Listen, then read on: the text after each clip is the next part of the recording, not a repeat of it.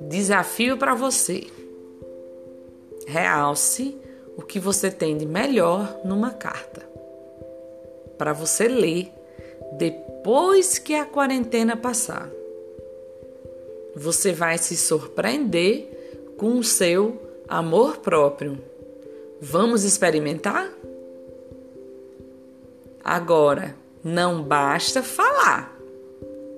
Cala a boca e começa a escrever.